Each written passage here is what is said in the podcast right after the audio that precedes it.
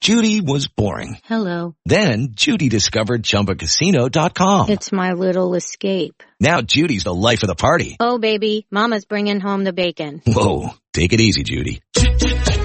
The Chumba life is for everybody. So go to ChumbaCasino.com and play over 100 casino-style games. Join today and play for free for your chance to redeem some serious prizes. Chumba! ChumbaCasino.com. No purchase necessary. Void where prohibited by law. 18 plus terms and conditions apply. See website for details. Lucky Land Casino asking people what's the weirdest place you've gotten lucky? Lucky? In line at the deli, I guess? Aha, in my dentist's office. More than once, actually. Do I have to say? Yes, you do. In the car before my kids' PTA meeting. Really? Yes. Excuse me, what's the weirdest place you've gotten lucky? I never win and tell. Well, there you have it. You can get lucky anywhere playing at LuckyLandSlots.com. Play for free right now. Are you feeling lucky? No purchase necessary. Void where prohibited by law. 18 plus. Terms and conditions apply. See website for details. Hello, it is Ryan, and I was on a flight the other day playing one of my favorite social spin slot games on ChumbaCasino.com. I looked over the person sitting next to me, and you know what they were doing? They were also playing Chumba Casino. Coincidence? I think not. Everybody's loving having fun with it. Chumba Casino is home to hundreds of casino-style games that you can play for free anytime, anywhere, even at 30,000 feet. So sign up now at ChumbaCasino.com to claim your free welcome bonus. That's ChumbaCasino.com and live the Chumba life. No purchase necessary. VGW. Void where prohibited by law. See terms and conditions. 18 plus. Good morning and welcome to this episode of the Black Tuesday podcast. So much news, so much to do. Of course, my co-host, the pride of Florida State, which we gotta extend our condolences to Coach Bobby Bowden's family on the passing of the legendary football coach. But I'm sure that before we jump into other news, my co-host Stephanie Lenz probably has a Bobby Bowden story or even a program story. Good morning, Stephanie. How are you? I'm well. How are you doing? I'm great. Now, do you have a specific Bobby Bowden memory? Um, not really. You know, I never met him, but he was easy to meet. Um, he always did signing stuff and things like that um, in Tallahassee. Like it was just like a case of what am I going to do this weekend? Eh, I'll go down and do some signings. Um, I know lots of people who had met him. I worked in um, retail, and we um, did um, like after college and, and the end of college, and they would have like merchandise come in, and he would come in and sit at a table, you know, maybe with Mickey Andrews or somebody else, and they would just sit there and sign merch and talk to people for as long as they wanted to sit there and talk to people. Um, so. Uh, you know, I never because I was working. I didn't go, get to go down and see him and get him any merch signed. But um, it's a case of you know he's there, and uh, you know he's making time for the people that really make a big deal about it. But a lot of people, Florida State fans, and especially ones that live in Tallahassee, have stories because you just run into them at the grocery store or you know at the mall or something like that. Or a lot of people knew him from church because they were really active in the church there. So um, I don't know anybody who has a bad story about Bobby Bowden or a story where he blew them off or was rude or anything like that. So um, he'd said something about, you know, it's not what you do, you know, with your job or how much money you have or anything like that. It's kind of basically what kind of world you leave behind and what your reputation is that determines how successful a person you are and from the outpourings I've seen in the last 24 hours or so, he seemed to have been a very successful person. I remember the fact that he built that program out of nothing. Like I was a mm-hmm. kid and Florida State was kind of building and you know, you thought of Miami, like those Miami 80s teams as being the only school in Florida that mattered. And then you'd have kind of the University of Florida kind of make that little upsurge with Emmitt Smith kind of later.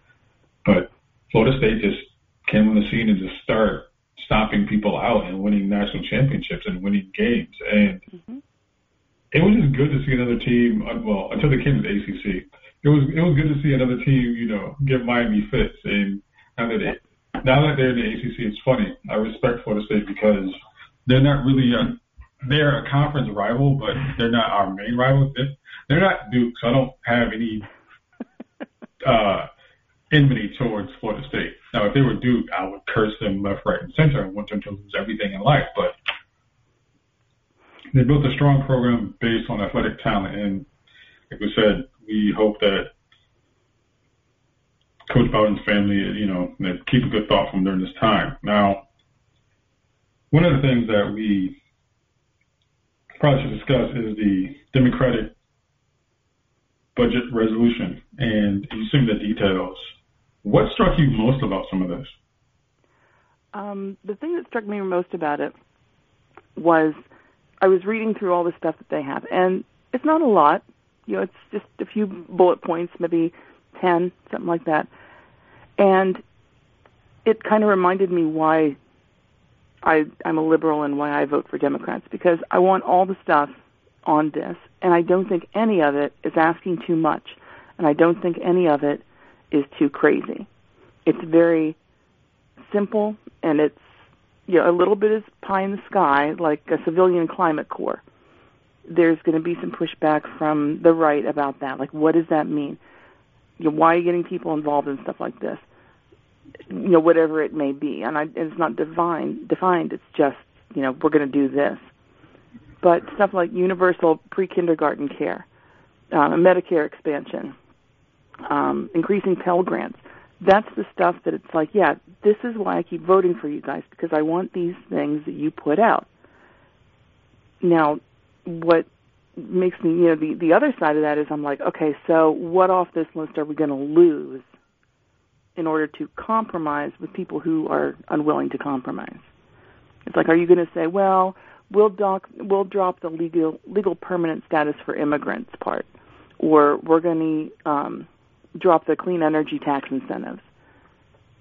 And it's like, well, what are this are we going to have to give up for people who never pass anything other than tax cuts for the wealthy and for corporations? But it all looks really good to me, and I, I would like to see it happen. It's a strong plan, and I was surprised of the layered approach and how they have, how the Democrats they have managed to kind of get on the same page and kind of it, it looks strong to me. The standout to me is the child care benefit for working families. Mm-hmm. Now those are still those details are still being flushed out, but I mean child care is expensive. Like damn, mm-hmm. like it is. Ooh, like I'm glad I'm at the. I am glad that there will be no babies in my future, and Ooh, because it is expensive and it adds up. And I like the fact that additionally, increasing Pell Grants, free two years of community college, because there are people who may not be ready for a four year who go to two year for free, get all those credits, and then transfer to a four year if they want. If they don't want to transfer four year, they still have a two year degree and can into the workforce with that on their resume. And it's it's a good thing and it's building for the future. It's not just well tax cuts for the rich, like you said. It, it's more of an immediate like right now. Mm-hmm. That will help you every single day. Mm-hmm. Clean air will help you every day. Child care will help you every day. You know, I, exactly. I don't know what else we, we. I mean, and the thing, the one that gets me the most, I complain about this all the time. The Medicare expansion for vision, dental, and hearing. It drives me crazy that vision, dental, and hearing aren't considered basic health care. Why aren't they already covered? And like for our, um, we have good insurance. My husband's a physician. We have insurance through the hospital system he works for. And for many years, we paid out of pocket for our dental. Dental wasn't on their insurance plan. Now it's an 80% coverage, I think. But how your sight and your hearing aren't considered part of your health care and your dental it blows my mind. If you can't I, there's a great article out there by sarah smarsh. It's a few years old called and i might get the title wrong uh, the problem of poor teeth in a rich world about how you can tell how someone grew up financially by the state of their teeth and how much dental work they have to have as an adult or how you're able to care for your teeth because there's no priority on dental health care. And so for that to be included in this Medicare, if nothing else comes through, that's the one that I want to come through, is that Medicare expansion. And I also like them lowering the age because when Gen, Gen X is aging, there aren't going to be that many people coming on to Medicare So, you know, why not open it up to a lower eligibility age? We're aging? Apparently. That's what I hear. That's what my neck tells me. That's what my knee tells me after softball. Hey, dude, you're aging. Sit your ass down. I see how does my friend. But no, it is like it is good that there's such a profound plan. I just like you said, part of me wants to know how the Republicans intend on fucking this up. Mm-hmm. Because you know they're gonna have you you know they're gonna be stupid somehow. Yeah. They're gonna look um, at that and say, No, I don't think that you need to get your teeth taken care of. Well that's easy for you to say. You get your teeth taken care of. Exactly. And I'm just waiting for somebody like uh Dinesh D'Souza to crack on somebody's dental plan. Yeah, exactly. Man, looks like he he flosses with barbed wire. Fuck out of here. Now, there's a lady named Melissa DeRosa. She's a Secretary of State in New York. She resigned. This is what she wrote. It has been a great honor to serve the people of New York for the last 10 years. New Yorkers' resilience, strength, and optimism throughout the most difficult times has inspired me every day. Personally, the last few years have been emotionally and mentally trying. I am forever grateful for the opportunity to have worked with such talented and committed colleagues on behalf of our state. First, I need to credit Ms. DeRosa for not using the word resiliency. That's not a word. But to her point, Mrs.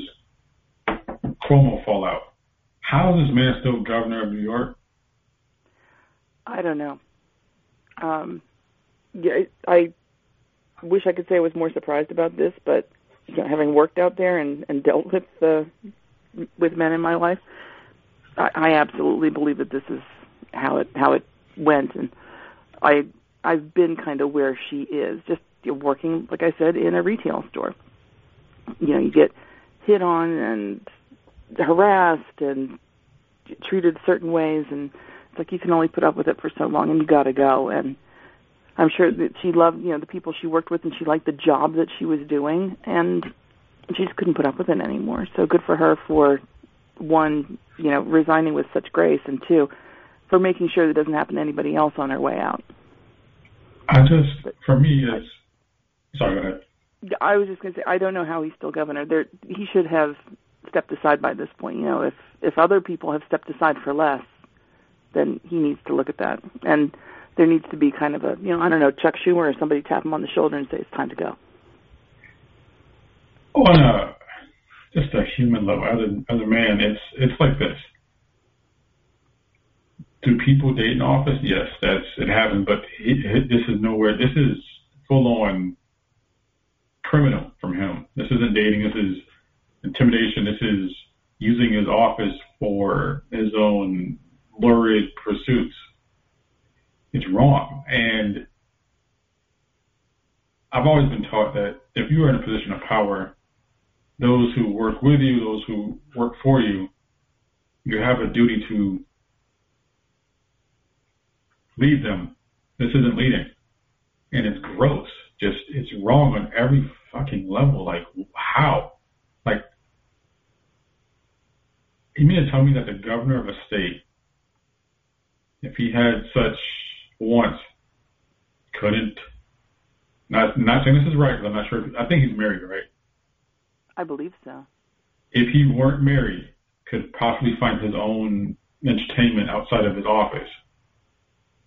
The fact that he bound, he used his position of power to, you know, cure whatever freaky things that he wanted to do. It's criminal, like, and just morally bankrupt. Like, there's no defending this. And I see people defending, well, what would you do in that position? Not that. Nothing. I would go there, I'll work my job and do other shit. People want to say that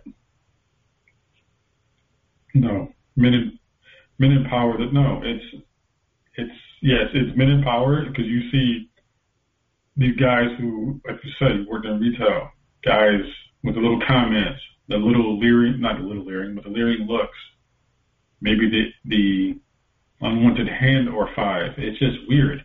Like, mm-hmm. keep your hands to yourself and keep your. I mean, work is what work. I could be wrong.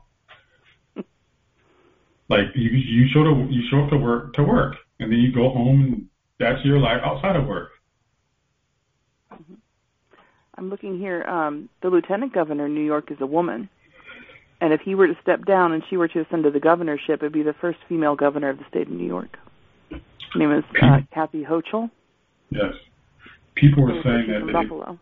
they thought that uh, people were trying to enlist Hillary Clinton as Hillary Clinton's retired. Let let her be. She's done. She said she was done. Yep. Like I think some of it's people who feel guilty about the fact that they didn't vote for her for president and realize that the last four years were, say this, their fault. Looking at yeah. Lamont Hill. They ain't so wrong. gross. hey, I'm straight. When, when we come back, we, we need to talk about motorcycles and disease, but not the kind of disease that you think that would come from a motorcycle rally. You are listening to the Underdog Podcast oh, sorry, Black Tuesday podcast on the FBC Radio Network. Hey guys, it is Ryan. I'm not sure if you know this about me, but I'm a bit of a fun fanatic when I can. I like to work, but I like fun too. It's a thing. And now the truth is out there. I can tell you about my favorite place to have fun. Chumba Casino. They have hundreds of social casino style games to choose from with new games released each week. You can play for free anytime, anywhere. And each day brings a new chance to collect daily bonuses. So join me in the fun. Sign up now at ChumbaCasino.com. No purchase necessary. VGW. Void were prohibited by law. See terms and conditions. 18 plus. Judy was boring. Hello. Then Judy discovered ChumbaCasino.com. It's my little escape. Now Judy's the life of the party. Oh baby, mama's bringing home the bacon. Whoa, take it easy Judy. The Chumba life is for everybody. So go to ChumbaCasino.com and play over 100 casino-style games. Join today and play for free for your chance to redeem some serious prizes. ChumbaCasino.com. No purchase necessary. Void where prohibited by law. 18 plus terms and conditions apply. See website for details. Lucky Land Casino asking people what's the weirdest place you've gotten lucky? Lucky? In line at the deli, I guess? Aha, in my dentist's office. More than once, actually. Do I have to say? Yes, you do. In the car before my kids' PTA meeting. Really? Yes. Excuse me, what's the weirdest place you've gotten lucky? I never win and tell. Well, there you have it. You can get lucky anywhere playing at LuckyLandSlots.com. Play for free right now. Are you feeling lucky? No purchase necessary. Void where prohibited by law. 18 plus. Terms and conditions apply. See website for details. Judy was boring. Hello. Then Judy discovered ChumbaCasino.com. It's my little escape. Now Judy's the life of the party. Oh baby, mama's bringing home the bacon. Whoa, take it easy Judy. The Chumba life is for everybody. So go to ChumbaCasino.com and play over 100 casino-style games. Join today and play for free for your chance to redeem some serious prizes. ChumbaCasino.com. No purchase necessary. Void where prohibited by law. 18 plus terms and conditions apply. See website for details.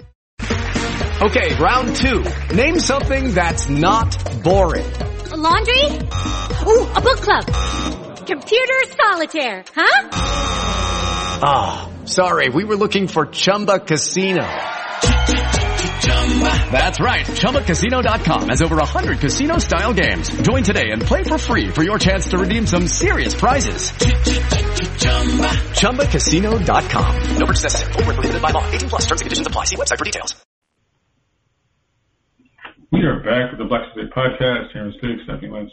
Stephanie, we, we're talking about Sturgis. For those who don't know, Sturgis is uh, the largest, one of the largest motorcycle rallies in the country. They go out to South Dakota. It's like a week of eating, drinking, fighting, and oh, bucking. Sorry, but it's mm-hmm. it's a motorcycle rally, and it, it has become known as the one of the largest super spreads because you have folks from all over the country driving into South Dakota. Mm-hmm. The governor doesn't seem to care. Mm-mm. Somebody posted and somebody tweeted that there's about to be a bunch of Harley Davidson bikes for sale in about a month. That's the way to look at it. I, yeah. I remember last year, they people were surprised that they would actually have Sturgis, and almost a half a million people showed up to this thing. And so then they're having it again this year. I couldn't be less surprised they would have it again. Now more than half a million people are coming. And it was a super spreader event then, and it's going to be a super spreader event now. And Noem seems fine with having super spreader events in South Dakota. It's not enough that she's got the what the highest per capita death rate of any state. And then she was, you know, she was mad because she kept trying to open up events in South Dakota and people didn't want to come and it's like, well, what did you expect?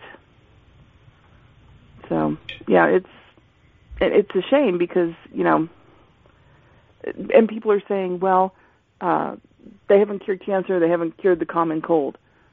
Well, no, but vaccines. I mean, when's the last time you met somebody who had polio or spent time in an iron lung? You know, so you know the vaccines work. Just all you have to do is go and get this one free shot, and we could have stuff like Sturgis, and it could be fine. But I don't know. People just have decided that it's political, and they're not going to do it. And it's the boldness of these people. Well, you know, I'm just going to go and it's my right as an American. Freedom. Yeah, you got right to, you know, die of a painful death. So one thing we're not fixing to do is sit there and take some of these people, well, you know, they are so anti-vaccine now. Mm-hmm. I'm sick of seeing the people in the hospital bed. I was wrong. You were told wrong. You were told you've been wrong for the better part of a year and a half now you literally have fucked around and you're about to find the ultimate out. Mm-hmm. You're about to find your way out of this plane of existence. Like, I'm amazed at the superhuman levels of stupidity that Americans are showing during this time. Like, how it was this dumb? Like, this dumb. Like, to this level. Like the Delta variant is not really a joke. Yeah. I think people are willing to kind of ignore it because we're tired of being inside and it's nice and it's summer and we want to go out and so people are kind of like, you know, I'll, I'll take my chances. I went out with my husband this weekend um to the grocery store and then we swung over by the bookstore. Um we needed to pick up something. I'd been in with my daughter. She wanted to pick something out for her birthday and I had said about there was this book that she had wanted, and then she kind of changed her mind, and he wanted to see what it was because he was thinking about getting it for her anyway. Um, but it turns out that he actually had it at home, so he didn't need to get it. But um, we just about everywhere we went, the grocery store, the bookstore, stop at the gas station, we were the only people wearing masks except for the occasional employee. And my local grocery store chain, which is out of Pittsburgh, it's called Giant Eagle. They said that starting last Friday, the fifth, it was going to be um, you had to have a mask to come in the door, and I forget what else, and they they have someone out front like a greeter, and the only thing that he said to anybody coming in was that he was um, he did like a whoa whoa whoa because my husband couldn't get the carts unhooked from each other and he pulled on the cart too hard while people are going in without masks. And it's like, you know, that's not going to kill anybody. But, you know, you who go in the grocery store could be getting a COVID germs all over everything. So, you know, mm-hmm. what's it going to be? Are you going to mandate the masks and make people wear them or they can't come in your business? Or are you just going to look the other way? And it seems to be where I am anyway, that they're just going to look the other way. Same here. And meanwhile, Absolutely. the hospital is filling up. Filling up. Like, the beds in ICU in some of these local hospitals are filling up. And where are we going to put these people now? I don't know. It's a mask. It's not an attack on freedom. It's a mask that could have helped so many people. And it's sad because you know that this is going to get inevitably worse. Mm-hmm. Speaking of, I got to talk about Ron DeSantis. Jim Acosta from CNN said that it should be called the DeSantis variant because apparently infection rates in Florida are spiking through the roof. They had the largest day of infections that they've had since the outbreak, or since the pandemic started. I was amazed to watch other outlets praise DeSantis how he handled it, and now they want to walk it back. Mm-hmm. As a Floridian, what happens to this man? Like, what's going to happen to his political future, or does this seal his fate? The polling is bad, and he he's he walks back a little bit here and there. I mean, and I mean a little bit, like within a sentence, he'll walk something back, but he's still pushing. Not even no mask mandate, but mandating that you cannot have mask mandates. Um, I watched an interview this weekend with the superintendent of Miami-Dade schools, and I was like, you know, you're exactly in the right position to say we're ma- doing a mask mandate in our schools, and if the governor doesn't like it and he's going to keep funding from us, we're going to take him to court. Now, I don't remember him saying anything like that, but he seemed like a really determined guy, and he seemed like a guy who's like, we're wearing masks. And I know that there's also um, a, a young girl, I'd say, I think she's like 12ish, in Leon County, which is Tallahassee, uh, who's going, who's uh, she's suing the governor because she wants to be able to wear a mask to school. If you're going to demand that I go back to school, then I'm going to wear a mask while I'm there. And it's like, you know, somebody needs to step in and sue the governor and get this settled once and for all. You know, unfortunately, it might go, you know, for well, the governor can make whatever laws that he wants to make, but this is a public health crisis, and he's making it worse. Um, Texas and Florida alone are what a third of all new COVID cases, just two states, and then you add the entire South, and it's more than half. It's I, don't know what more he needs to do to tell people he doesn't care about them. He's had his vaccine, you can bet. Oh yes, and he's probably going to have the booster soon, whenever it becomes available. Mm-hmm. It's more of a do as I say, not as I do, and Yeah. I mean, you have Lindsey Graham tested positive, and now he's like all like you know trying to make sure that people understand the severity of it. Motherfucker, th- there's been severity for like the longest time. We've been trying to tell people. Mm-hmm. Honestly, if you if folks don't have it now, something happens. Something happens. If it wasn't serious before when it was happening to other people, why is it so much more serious now that it's happening to him? It's that old trope of I didn't think it was serious until it happened to me. Mm-hmm. Man, go fuck There's yourself. no seriously, empathy. none, There's no feeling for other human beings. none. It's evident in their policy and it's evident in their personal actions. Old selfish asses. Mm-hmm. Man, that's the shit I can't. That's the shit I don't like. It's the fact of continuously selfish behavior. Now, speaking of weirdly selfish behavior, went talk with the uh, the other Cuomo, which is Chris from CNN. Apparently, he made his bosses the promise that he would not opine about his brother's situation. Do you think that he's doing the right thing by staying on the on the air? Because you have right wing folks who are like pressuring him off the air because probably because he's hard on them. But do do you think that he's taking the right path? I do. I I wouldn't say anything about it. One, from the sta- family standpoint, you're just asking for trouble at Thanksgiving. Um, and two, how would anyone be able to take his commentary seriously? Because he literally has someone in this fight. He has a side to take. You know, either and I know not all families get get along that well. So you can be like, well, either he's got an axe to grind because he doesn't like his brother, or um, he's automatically going to take his side because you know his brother can do no wrong and he loves his brother. So I think that it's just best for him to not talk about this topic. There are plenty of other people on um, CNN that that can and are talking about it. Um, if if it doesn't fit into his show, fantastic. There may come a point where he can't avoid it anymore. That wouldn't surprise me at all. But I do think that he's not the right person to talk about this because he there could be things that he knows that aren't public knowledge. He could do something for the you know to damage the case. And I think I think it's just best that he keep his nose out of it. There's too many other people that can talk about it. They have a bunch of people. He can just sit there and just for like for a chunk eat his food. Just don't talk. Just you will just like talk about the ten thousand other stories that's going on in, in the country. We we Now- say it on here all the time. You know, it costs you nothing to keep your mouth closed. Exactly. Shut in for free. now, as a you are both a Floridian and a Pennsylvanian. You have dual citizenship, so to speak. you, you know from the Waffle House and from Sheetz. No, it's it's a it's, it's a now there's been conjecture and there's been social media arguments. You have grown ass people fighting, bickering over the potential primary of Conor Lamb. Know what's oh sorry, uh, Malcolm Yoga and John Fetterman. You are a Pennsylvanian. I got a bunch of questions for you. First, I want to talk about the Fetterman angle. Is he sunk? No.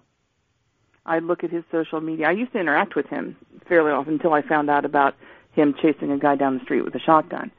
Um, and uh, so like I still, I, he's still my lieutenant governor. I still follow him on social media, and I get on there, and all he wants to talk about is mar- is legalizing weed and raising money.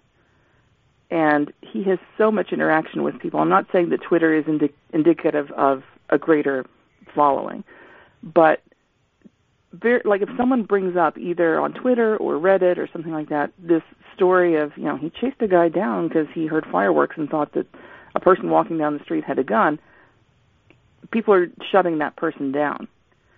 So that story is getting buried, and yeah, unless something really big comes out against Conor Lamb, I think it's going to be these two.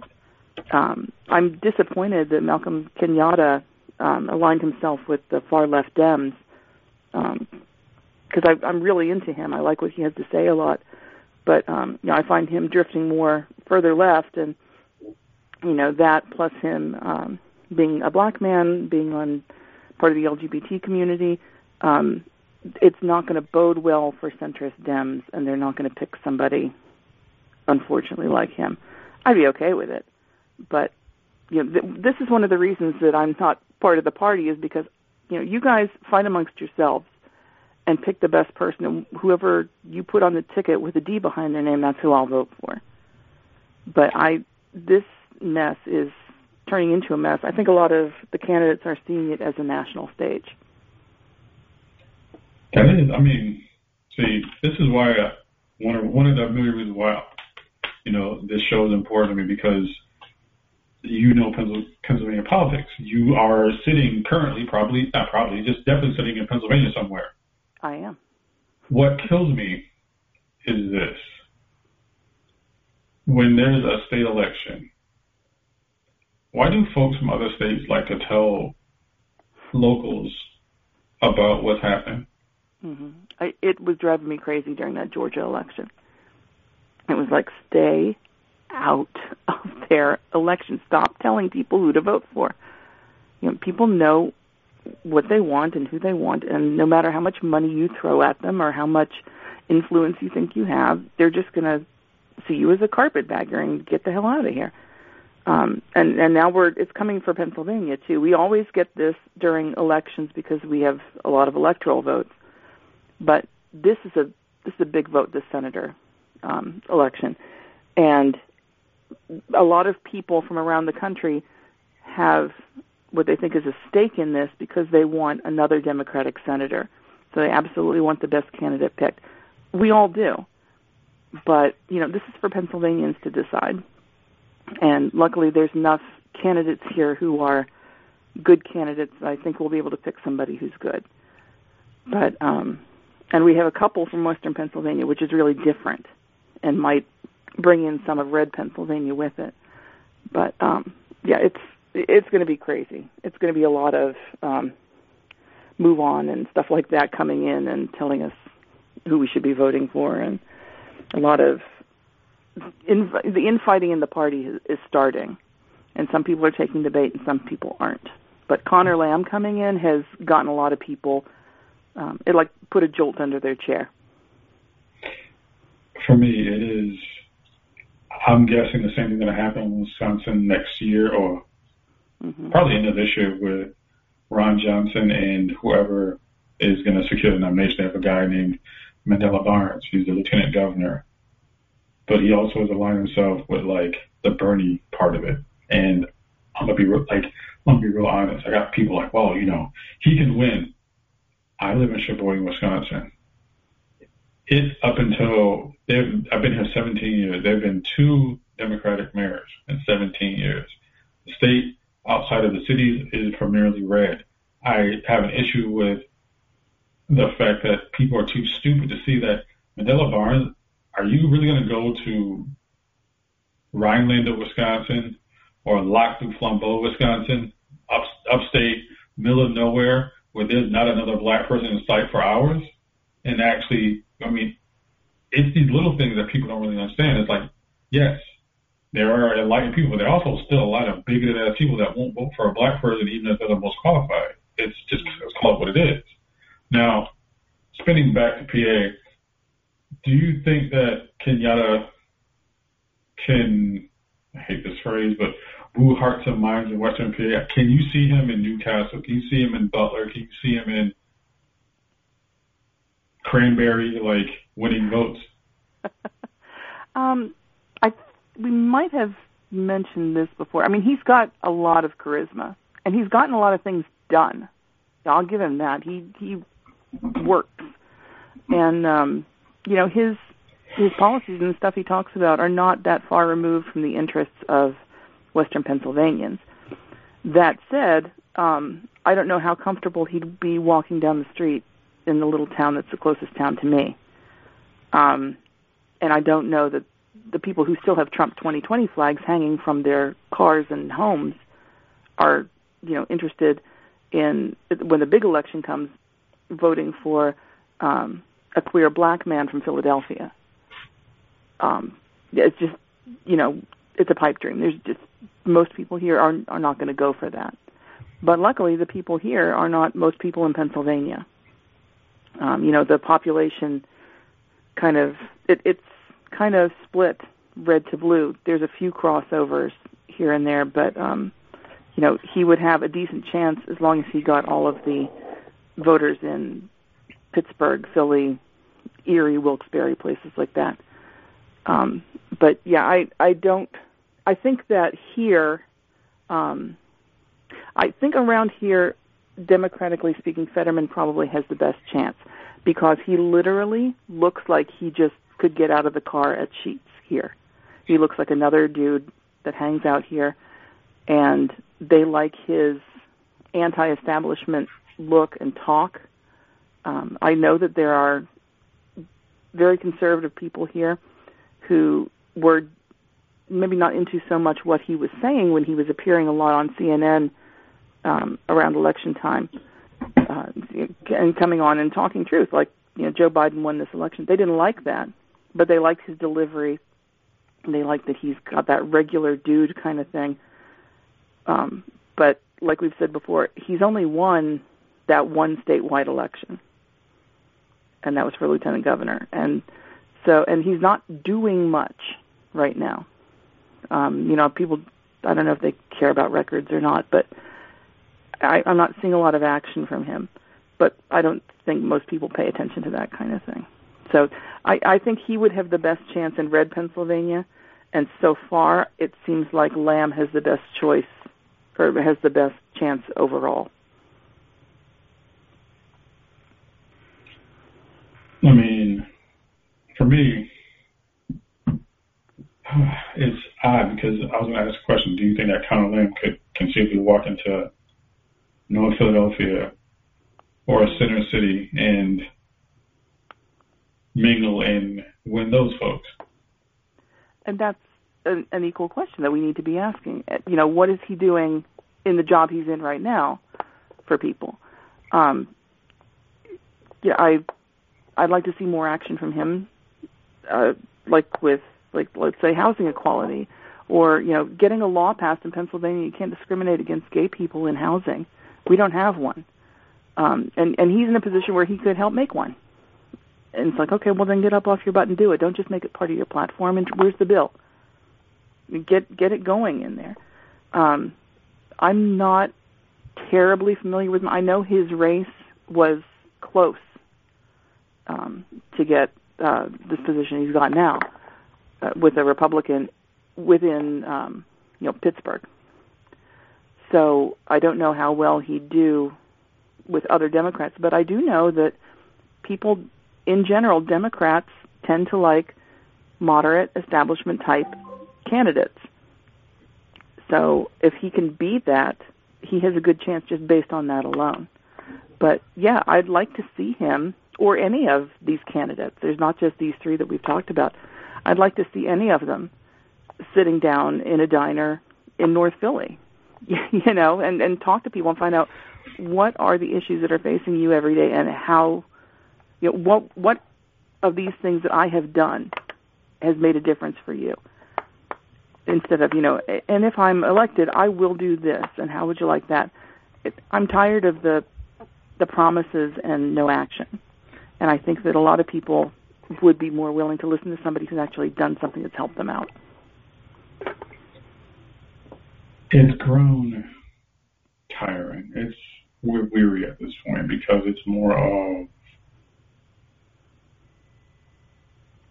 wanting the most out of these seats. And because there are people, we know them because they're in the squad, they believe as though they're entitled to their seats they have because they're safe blue seats. And honestly, they don't really have to campaign that hard for them. They really don't have to campaign hard for these seats. Like, that's why you see them in Ohio and PA. Mm-hmm. I'll guarantee you that AOC is going to be in Pennsylvania. So will Lord Stintington, Bernie Sanders. I mean, these people will be there, and and they're not going to be in areas like where I live. They're going to be in areas that are already safe and blue, like you're saying. Mm-hmm. They'll be in Philadelphia. They'll be in parts of Pittsburgh. They'll maybe be in State College, yeah. but they're not going to roll up in Hazleton and say, "Hey, we're here." No, no, no. They're not really here for that nonsense. They're not here. They're, yeah, you you could have knocked me over with a feather when I saw that Conor Lamb stopped in Coudersport. I'm like, and talk to who? like the one Democrat lives in Coudersport. My husband had looked at a job in Coudersport um, when we were when he was in residency, and we were thinking of you know where he would want to work um, beginning practice. And we visited Coudersport, and it's really physically beautiful. But it was like we I can't do it here. It's too isolated, and um, there's a lot of weird stuff out of Coudersport. And I saw that Conor Lamb stopped there. I'm like, really?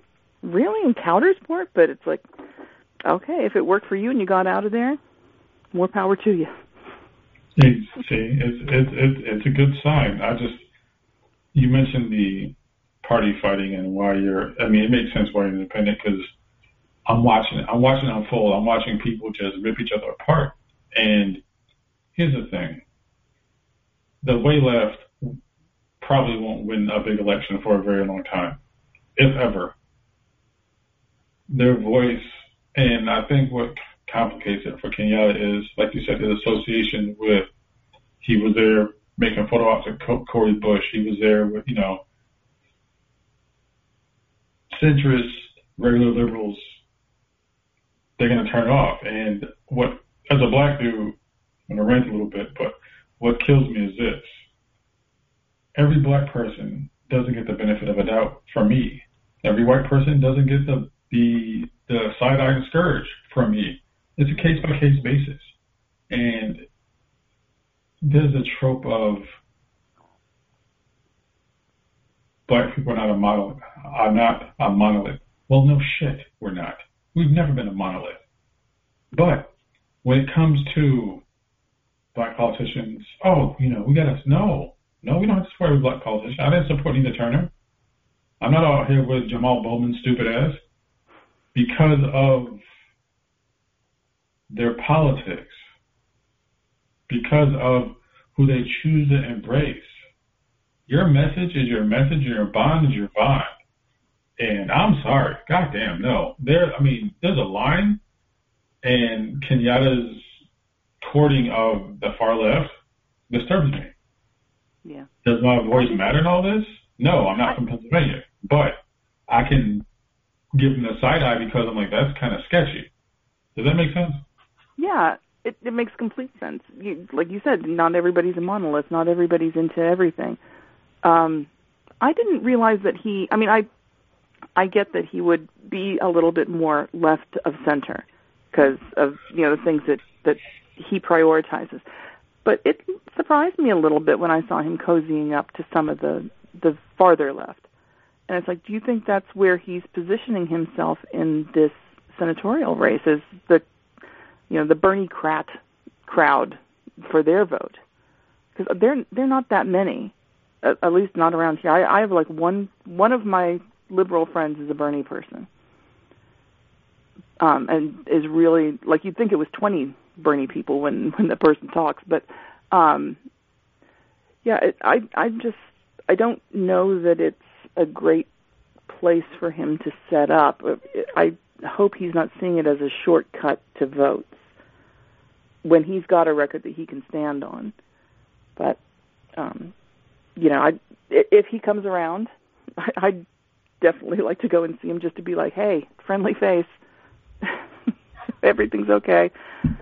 Um, but you know, I I just I feel like I, I like he had it, and I feel like it's like sand through his fingers now. And it's not because of Fetterman, it's not because of Conor Lamb. It's just because I don't see him setting himself up closer to the center. That's the part. Like if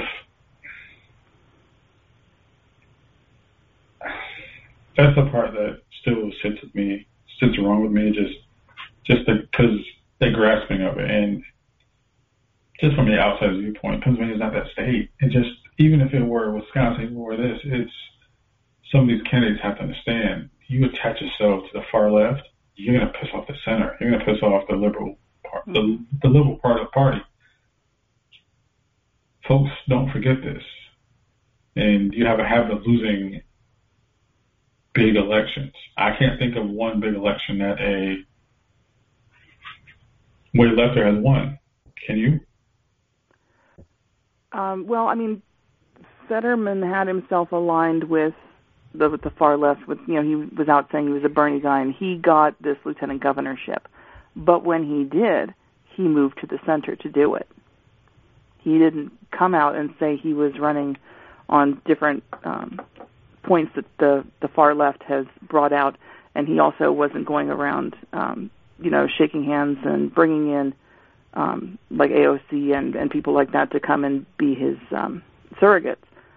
He moved to the center, won the election, and then went back to the left again.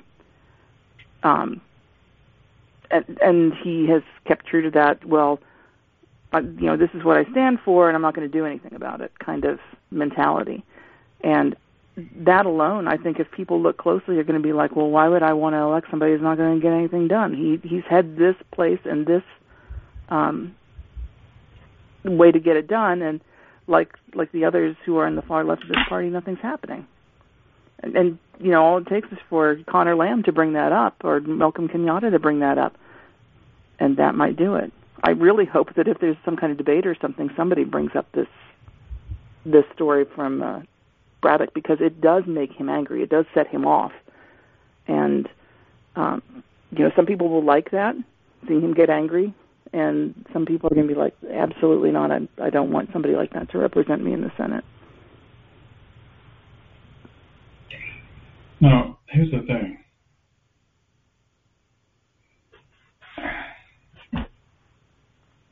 When Fetterman, not just Fetterman, but I'll, I'll go back to Kenyatta for a second.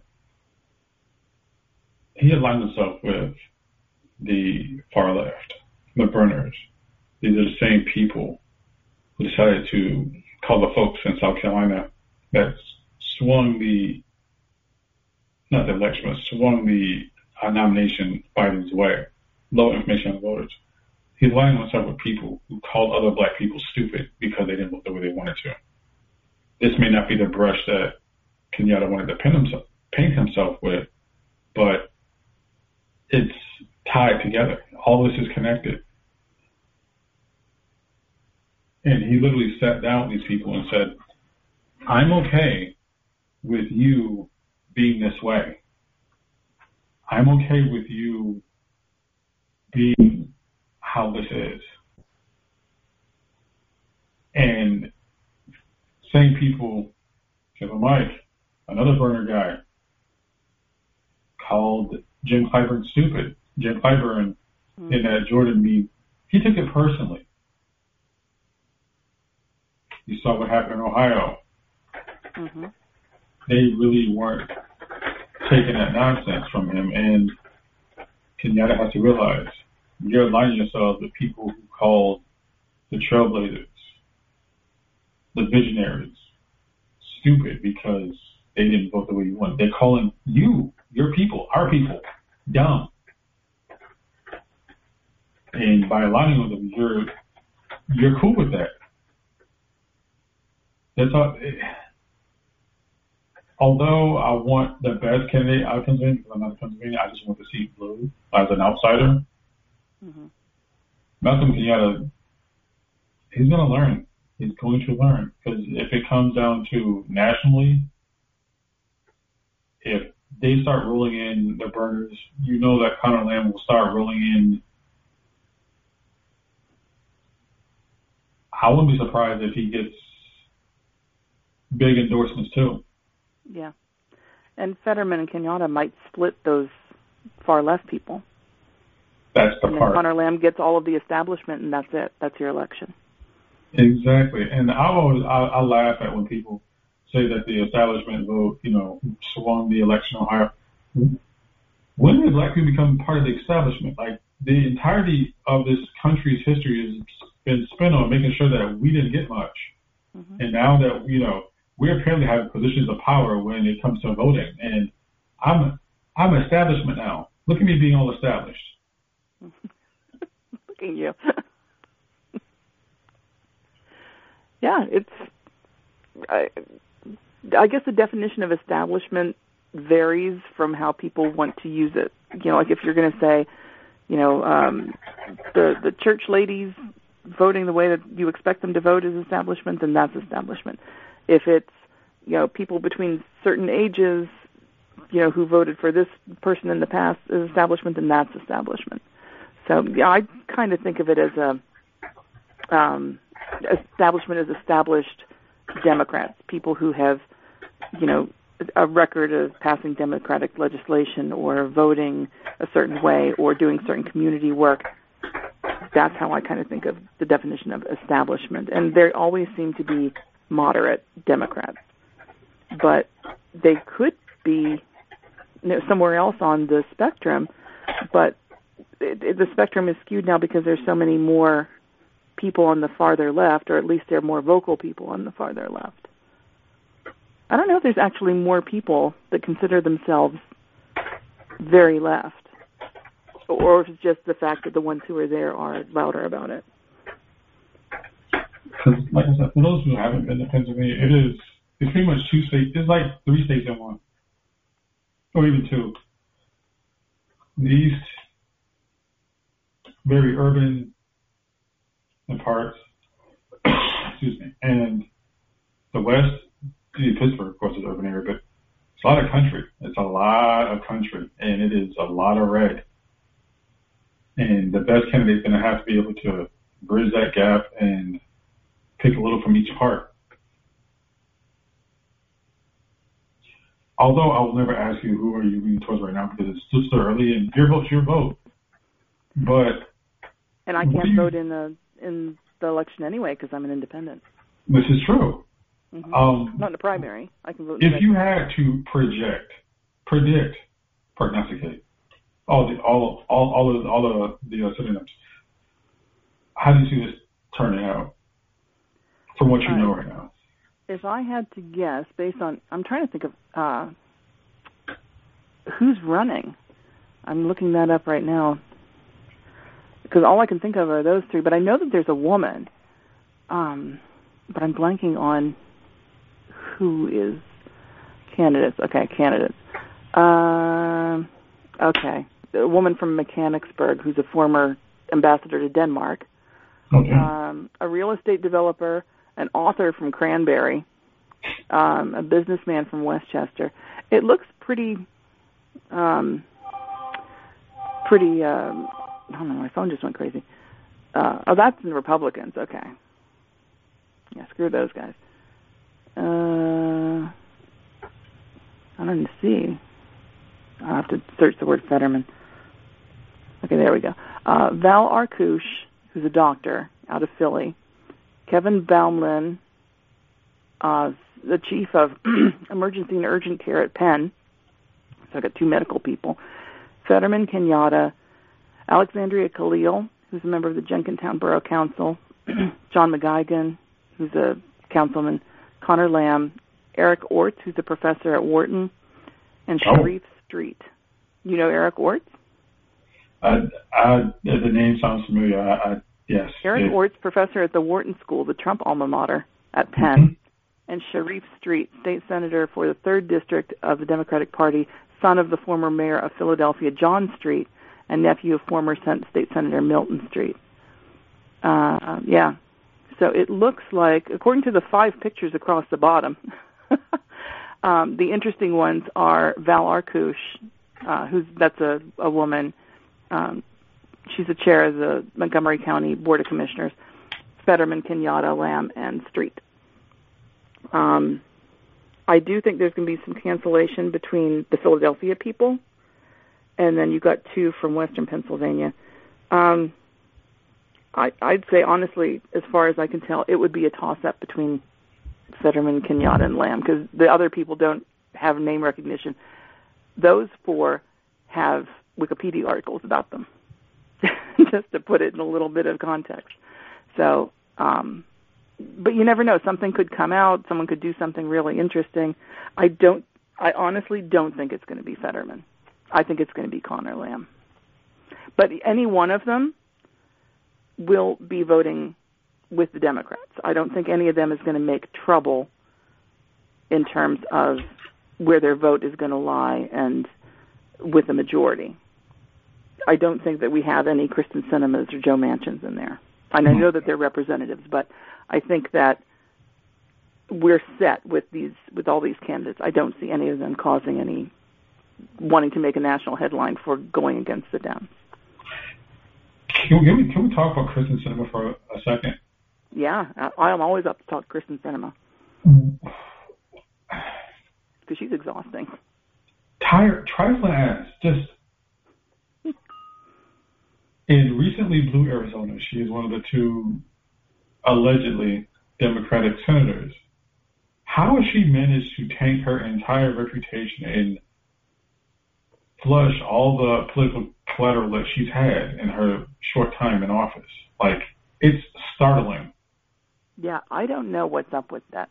I was listening to someone um, who's had lived in Arizona for a while, and uh, she was their representative, I think, like on a state level. And they said, you know, she went right along with party line. She did all the things you expected her to do, did events and met with people and listened and passed legislation, and you know, just kind of flew under the radar and did all the things she's supposed to do. And they said when she got to the national stage and she got some attention for her appearance or her antics or um, just you know being uh, like say the first bisexual congresswoman, whatever it was that got her attention, it's like that spotlight changed the way that she behaved. And they're like, we didn't get any of this, or we didn't see any of this coming. We thought that she was just kind of a regular person who, you know, is maybe a little iffy because you're a Democrat in a pretty Republican area, but they didn't expect for her to start kind of going crazy and being like, you know, everybody look at me. And it's like, well, you can tell by looking at her, she's everybody look at me. You know, maybe she could do it a little bit more with with uh, appearance than she could with you know messing with people's futures and and their lives. But uh, I don't think anybody could be really all that surprised. But apparently, the people in Arizona are because they they thought they were getting one thing and they got something else. She's a, an enigma to me, I got to say. And it's like, it's the needing for attention. Did you see the clip of her and, was it, I want to say, was that Rob Portman? When she's making all the facial expressions when he's talking, she's like ripping his arm and she goes from fear to eh to blah. Did, did you see that clip? I did not, but I need to look that up. I mean, it is, it's wild to me.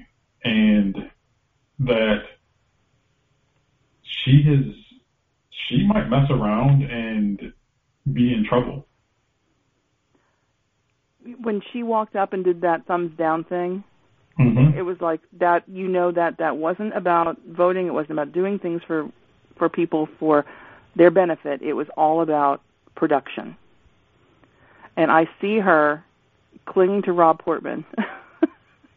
it's like, oh, you must stop. You know, other people are standing. and We can't say it's wrong for uh, Cuomo to grab people and look the other way when Kyrsten Sinema does it. And the, the expression on her face, hmm like for the It's camera, high drama. It is high drama, and she's like clinging on the Rob. It's just, it's so fucking creepy. Like, why are you doing this? Like, you're a. I literally believe that she could be a like this might be her last term. Because are people in Arizona going to tolerate this? It, it is embarrassing. You know, you send somebody in to be your proxy, and they behave like a, a love-struck high school junior. It's it's crazy. You just it's like you know we hire you to be a professional person and come in and do a job. I don't care you know, how she dresses. I don't care about you know what her bag is or something. I do care when she's sacrificing things that are important to people because she has to have a spotlight on her. And that's the way she comes across. If that's not how she is, you know, that's that's one thing, but that's the way I interpret her actions. That's the way it comes across to me. And if I can't be the only one who's like seeing what she's doing and thinking, well, she's doing this for the theater of it, for the drama of it. If she doesn't want people to think that, then she needs to change what her actions are. And that's the part that kills me because you have people who are defending, well, you know, she's still young. She'll learn. Kyrsten Sinema is 45 years old. Get the fuck out of here with that shit. Yeah, if she remembers uh, the first day of MTV, she's too old for this. Like, she's 45. She's not 15. She's not 20. She's 45. She's a grown ass woman Yeah. with knee problems and sketchy political aspirations. I mean, it's the it's just a bad look. It's such a bad look for the party. I also want to throw in here that I do like her style. I like her dresses and her jewelry and stuff. I don't want to, that to come across as I'm being critical of it, but it, it's it should, it's like it's a costume. yes, it's costume and like I was watching the View and her, apparently her and Meghan McCain are like good friends, which That doesn't surprise me. to the surprise of none. They should trade stylists and see what happens. There's no one love more to see Kyrsten subversive. Sinema do one of those hairstyles? Yeah, there's no one more subversive in the United States than Meghan McCain, Silence on the View. That person is part of the resistance. That person, their gave a fuck dissipated years ago. She's like, you know what?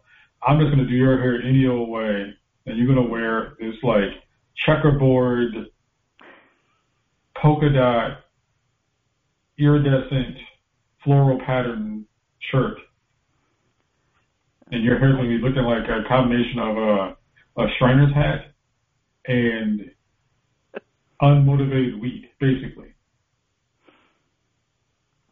It's just I, I, I don't even know where you find clothes like that. to quote the movie sage Brick Tamland at the toilet store.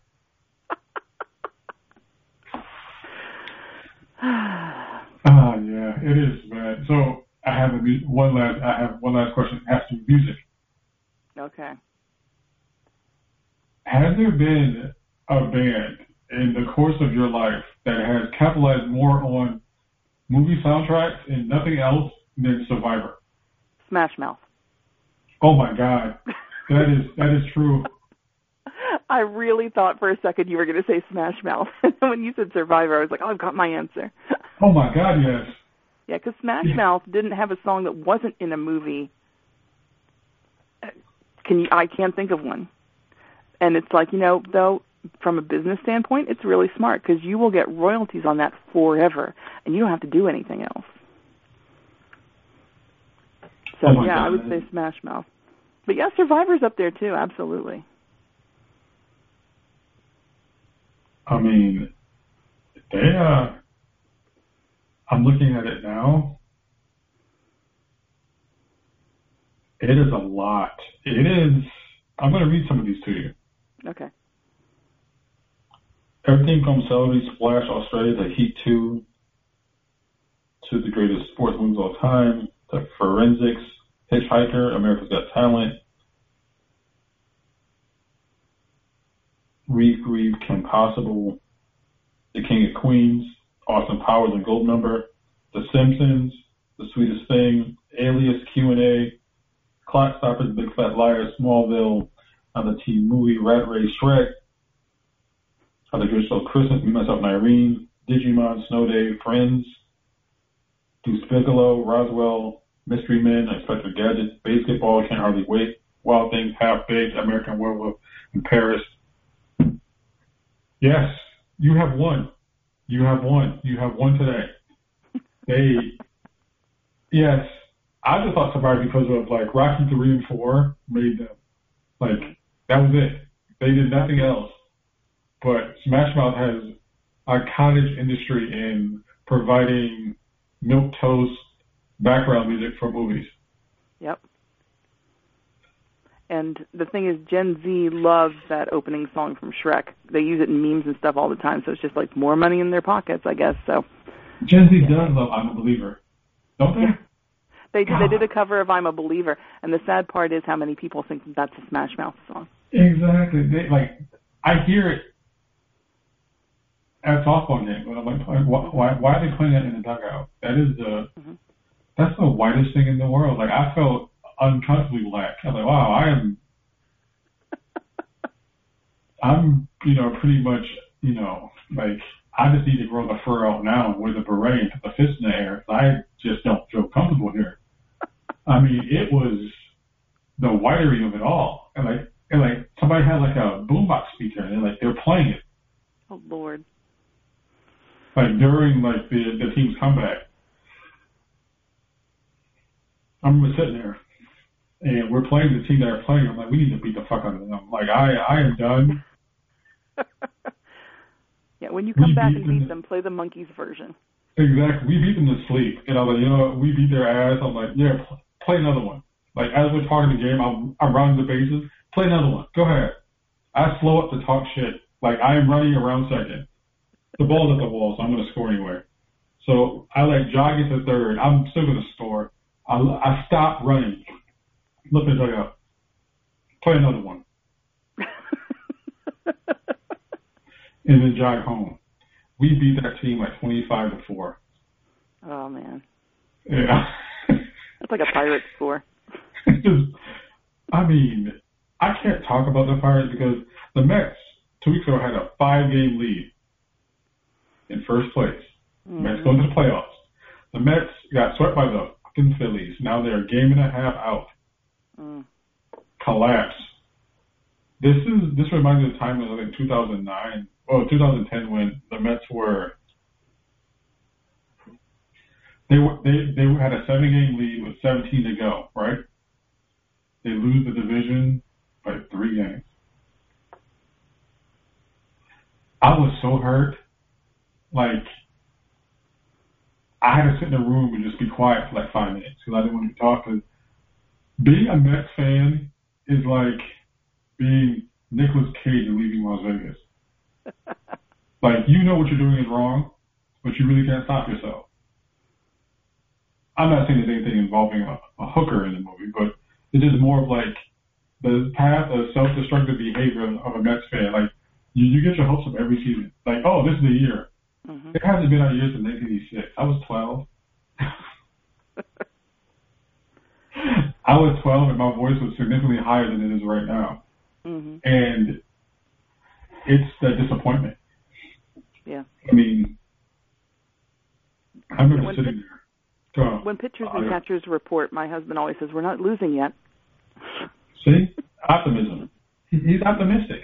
You, Yep. See, you gotta like that. I will Um, tell him that you called him optimistic. It will blow his mind.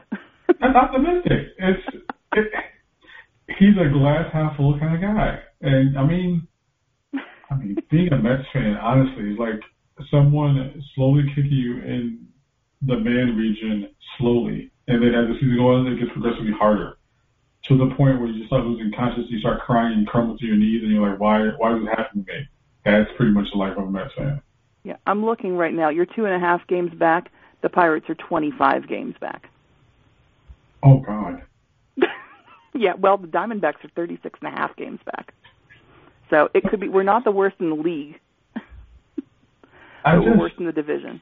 the Pirates just need to be better. Like sell the team, sell it to the Rooney family. They have money, don't they? Yeah, they own the Steelers. Yeah. Yeah. Hell, sell it to me. I got 10 bucks. I could do better than you. That's right. Bring back the red jerseys.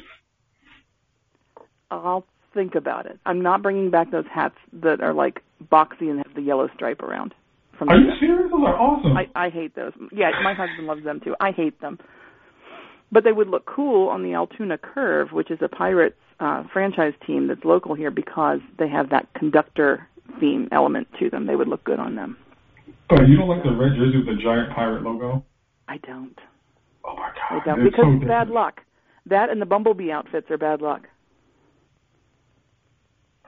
It just takes me back to the the Bumblebee outfit. It's like a pop starters thing. Like you got to go pops and Davy Parker smoking cigarettes in the dugout. Okay, they can bring back the red jerseys if they have a giant Jobu altar out front where I can stop and offer cigar and rum. I mean, the, I mean, they will be better. They will be good one day. I think the Pirates, they they can't be this bad forever. I mean, they have a beautiful stadium. That's the one thing that who was it, McClatchy, the owner back then, hmm did he sold the team, right? Uh, you know, I don't know. I don't know what happened. I think they used to to have good management. I, and I know that the the team itself had great management for a long time, and then the front office just took all that out and just, like I've said a million times on here, treats them like a farm league for the rest of the or a farm team for the rest of the league. We had an all star, and they traded him away. The Pirates owners now. I'm not making this man's name up. Bob Nutting. What is it? Bob Nutting. N U T T I N G. Bob Nutting.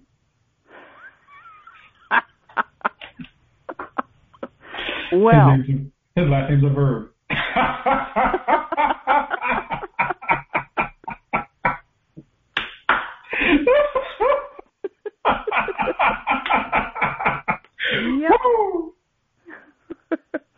He's the Oh my gosh.